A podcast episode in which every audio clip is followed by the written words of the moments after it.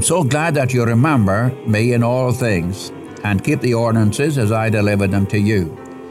But I would have you know that the head of every man is Christ, and the head of the woman is the man, and the head of Christ is God.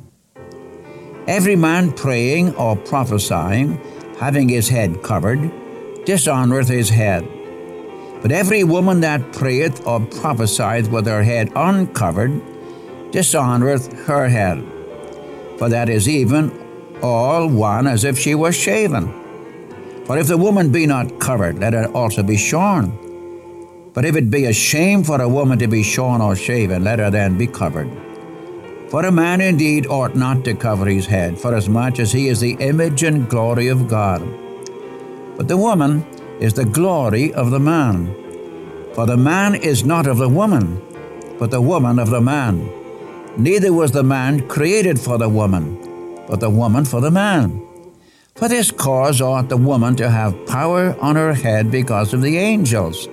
Nevertheless, neither is the man without the woman, neither the woman without the man in the Lord.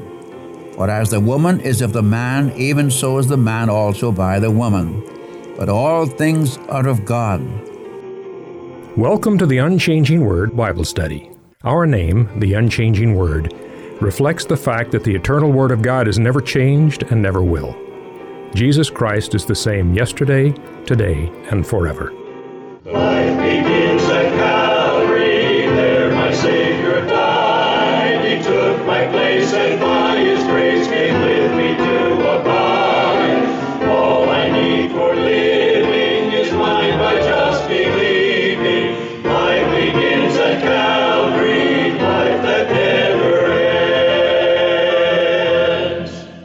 Dr. Mitchell is speaking on headship in the church in 1 Corinthians chapter 11 in the Unchanging Word today.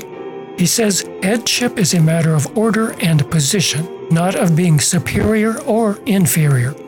These verses also reveal the relationship of equality in the Godhead between God the Father and Christ Himself. Thank you for listening to the Unchanging Word Bible Study broadcast today. Your prayers to God on our behalf are clearly needed and greatly appreciated. Dr. Mitchell now continues in 1 Corinthians chapter 11, verse 3. Thank you. Good day, friends. Again, it is our joy and delight to be with you today, wherever you may be, in the study of the Word of God. As I have oftentimes said over this program, we have only one great yearning and desire, and that is to exalt the Savior, to see that men and women come to know Him as their Savior and Lord, to know something of His marvelous love for men and women, that love which was manifested in sacrifice. My, how He must have loved men and women. For God sent His Son not to condemn the world, but that the world through Him might be saved. Then the joy of building up, edifying the people of God, those who are Christians, in the Word of God. And we're dealing with the book of Corinthians, Paul's letter to the Corinthian church. I think sometimes in our reading of the book of Corinthians, we forget the background of the church at Corinth. Remember that Corinth was a very, very wicked, immoral, corrupt city. To be called a Corinthian was a dirty word. And this church at Corinth, where God had moved in their lives and taken them out of idolatry and moral corruption, you name it, and they were transformed and they began fighting among themselves. So, in these first few chapters, especially from uh, chapter 8 on, where we've been dealing with this matter of order in the church, we come to chapter 11. And starting in at chapter 11 and running right through chapter 14, we have order in the church. He, he's going to deal now with fellowship and the ministry of the church of Christ. It's very important in this division to see that we're going to be dealing with, with the ministry of the Word of God and His servants ministering that Word in the assembly Uh, as we've been saying from chapter 7 on, chapter through the end of chapter 10, especially even down to the first verse of chapter 11, where Paul says, Be you followers of me, even as I also am of Christ. He's been dealing with the liberty and privilege and that the believer has and the abuse of it.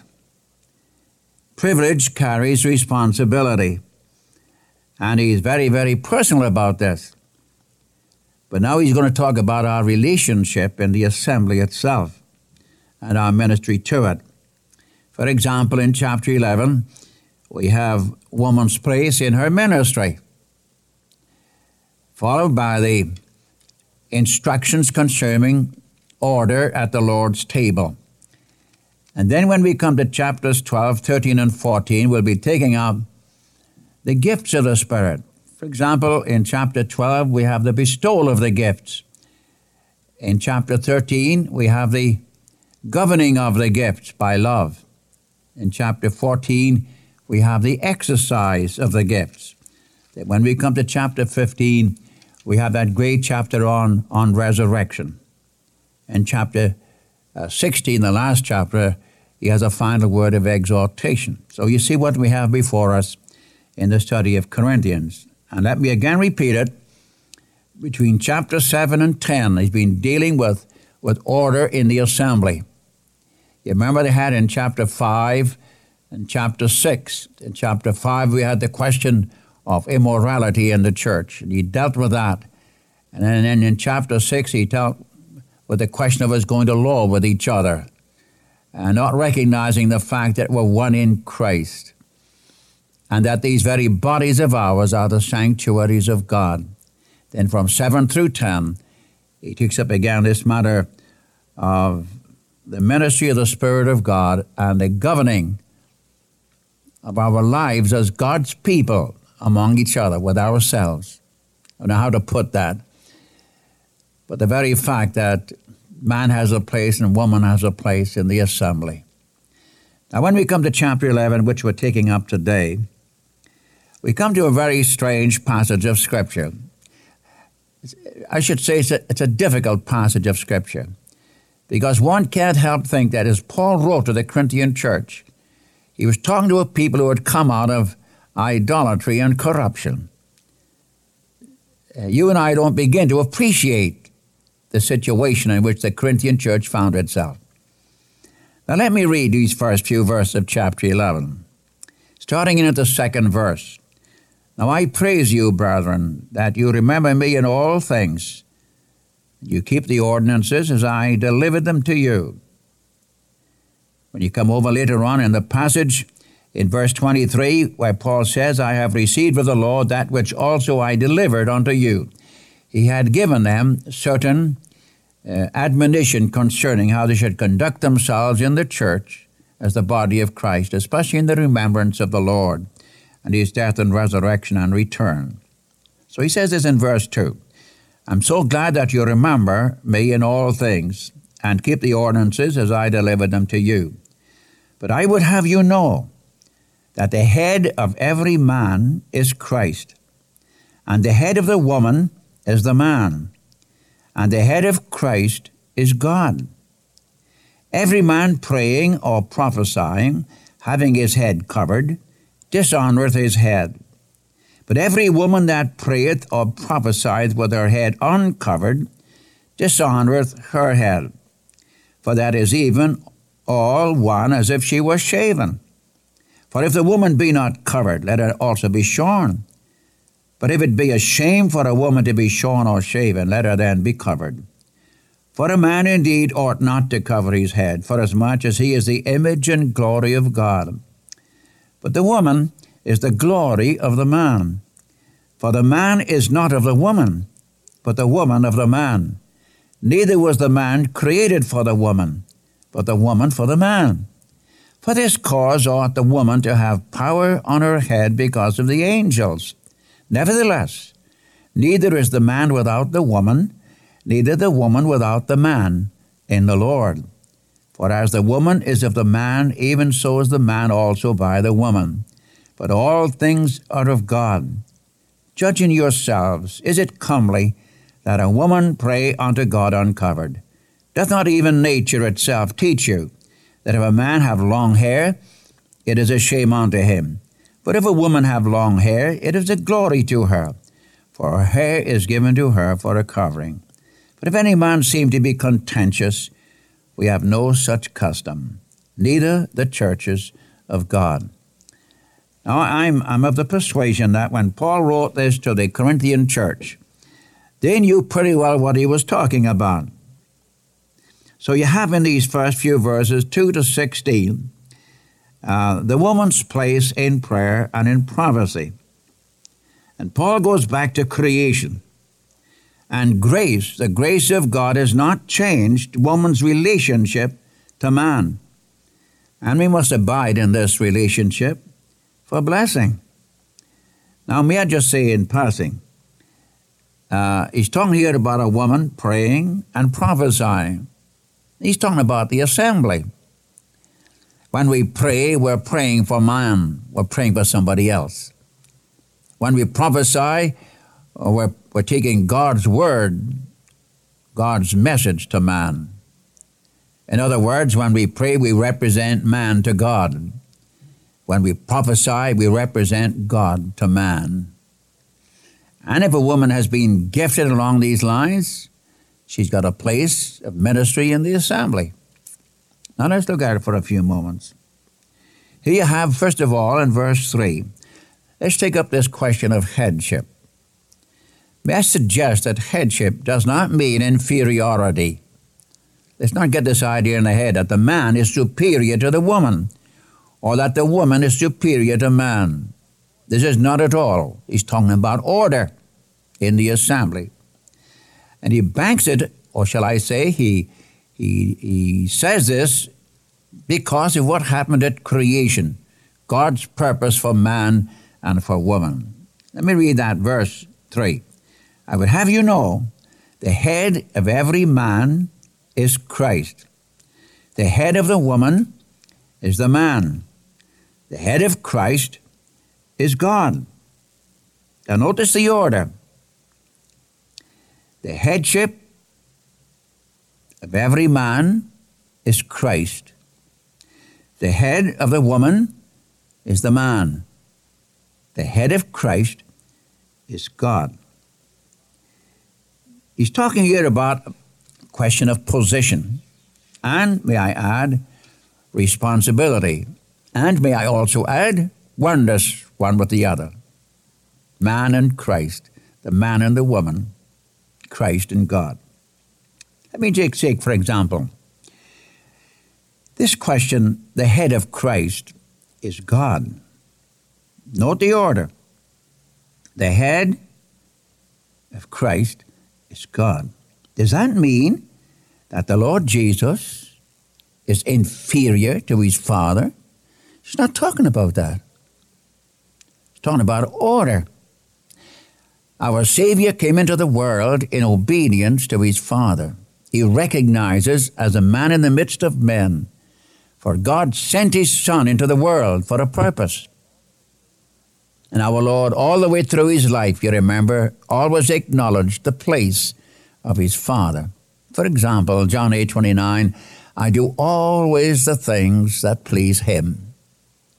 John chapter 4, about the verse 34, my meat is to do the will of him that sent me. Think of it now. I and my Father are one. How can you see my Father? Through me. The words I speak are not mine, they're my Father's. The works that I do are not mine, they're my Father's. Believe me, I am in my Father, and my Father is in me, or else believe me for my very work's sake. In other words, our Lord Jesus came in perfect submission, acknowledging the position of his father, not, in a, not a place of inferiority. Now, I know you'll go along with me on that. Uh, and the Father could say in Matthew 3 and Luke 3, you remember, This is my beloved Son, in whom I am well pleased. Or on the Mount of Transfiguration, Matthew 17, when, our, when the voice out of heaven said, This is my beloved Son, in whom I am well pleased, hear ye him and yet the head of Christ was God. I repeat it, not a place of inferiority, but a oneness with his Father in doing the will of his Father, which was his great delight. I do always the things that please him. Now let's look at man. The head of the man is Christ. Verse 4 Every man praying or prophesying, having his head covered, dishonoreth his head. What is his head? Christ. If a man prophesies, prays with his head covered, he's dishonoring Christ. I want you to get what he says in verse 3 the head of every man is Christ. It's not God's order for a man to pray with his head covered. In fact, he goes on to say it's a shame for a man even to have long hair. There are those who say that our Lord had long hair. No, he didn't. The Romans didn't have long hair. The Jews didn't have long hair. They had beards, tis true, but not long hair. You look all the way down through your Old Testament. Man didn't have long hair. It's a shame to man to have long hair. That's what it says here. But now, what about the woman? verses 4 to 16, you have this question the reason for the covering. Remember, this is in the assembly, and I'm again repeating the fact that woman has the right to pray and to prophesy, to plead with God for men, that's praying, to plead with men for God, that's prophesying. We can become God's messengers. And the woman acknowledges the place of the man.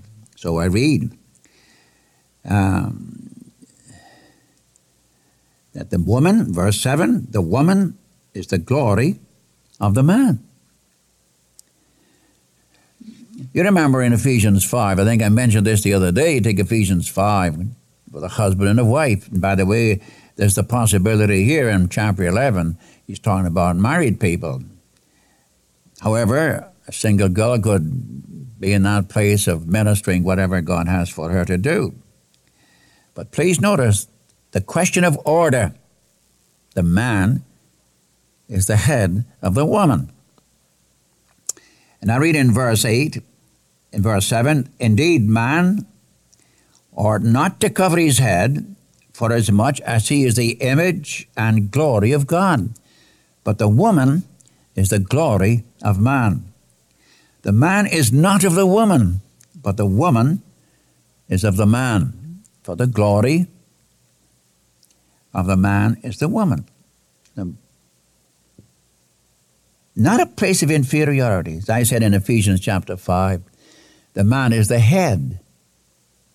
That's a place of responsibility. The woman has the place of honor. And when the man loves his wife the way he loves himself, as Ephesians 5 says. He's willing to sacrifice for her. And when a woman has a man who is willing to sacrifice for her because he loves her, the woman will be very happy to take her place in submission to her husband. You see, you've got to, I repeat it, it's not a place of inferiority.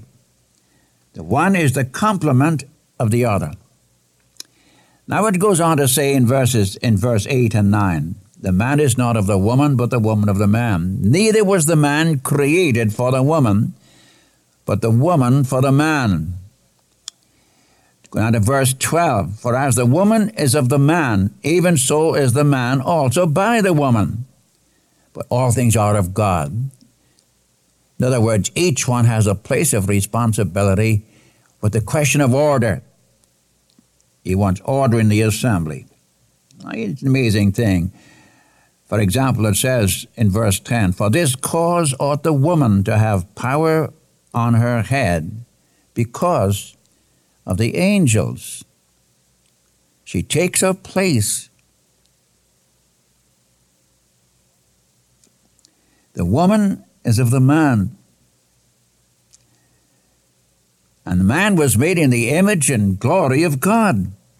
And God made for the man a woman. I'm talking about God's order in creation, which Paul uses here to rectify something that has been happening in the Corinthian church. You remember Corinth, I said a while ago, was a city of immorality and corruption. The prostitutes in Corinth used to cut their hair. As they walked down the street, you always knew who they were. They cut their hair. And if the women became so bad, sometimes they would shave their heads. It was a shame for a woman. The woman is of the man, and the man is also for the woman. Judge yourselves. Is it comely that a woman pray unto God uncovered? Doth not even nature itself teach you that if a man have long hair, it's a shame unto him? But if a woman have long hair, it's a glory for her, for her hair is given to her for a covering. But if any man seem to be contentious, we have no such custom. We will not allow anything in the church, in the assembly, to disturb that spirit of unity and privilege of breaking the order which God has given to us. Now, because of the angels, I confess to you, I don't know how to put that, except possibly when God made man and he created woman for man, the angels were spectators at creation. They were spectators of the way of God in the redemption, as you have it in chapter 4 of Corinthians. You remember in verse 9, where Paul speaks of the fact that they were set forth last a spectacle to angels, to men, and so on. How did the angels fall? As you have it in 2 Peter chapter 2, fourth verse. If God spared not the angels that fell. Jude verse 6, they got out of order. Now, I'm wondering if that's in the connection here. Angels were out of order and they were cast into, into chains of darkness reserved for judgment. They, they got out of the place where God had put them. When Satan fell, one third of the heavens fell with him. They left the position, the place God had given to them. They got out of order, and the judgment of God fell upon them. And so we find here the woman is necessary to make the man what he is. We don't mark this. And I'm trying to insist upon you when you take verses 11 on down through, woman does not have a place of, of inferiority, but rather she has a place to supplement that which the man is. And woman has a place in the assembly. And Paul uses creation as the basis for this. Same thing you have in 1 Timothy chapter 2, 9 to 13. And when you come down to chapter 14 of Corinthians, 33 to 35, God is not the author of confusion. He's the author of peace. And again, I repeat, it's not a question of ministry or ability, but a question of order. The head of the man is Christ.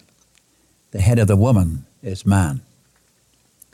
And what God wants for you and for me is to be in that place, in the assembly, where the Lord's going to be glorified. And when a woman realizes her particular place in the purpose and economy of God, the order of God, even for ministry, you're going to have the blessing of God. It's not one trying to push themselves in order to minister. No, no. It's a question of the Spirit of God using. If He uses the man, the man does it recognizing that Christ is his head. When the woman does it, having a gift from God, she does it recognizing the place she has to the man. God made the woman for man, and man is the head of the woman. I want you to want to close. It's a difficult passage of Scripture, I can't do that. But as we see the background at Corinth, I'm wondering if Paul hasn't that in mind, where order in the assembly is such that will bring honor and praise and glory to the Savior. Which leads us, of course, to the next portion of the chapter where he gives to us teaching concerning the Lord's table. And may the Lord bless you today, make his face to shine upon you, for his precious name's sake. Turn your eyes upon Jesus. Look full in his wonderful face, and the things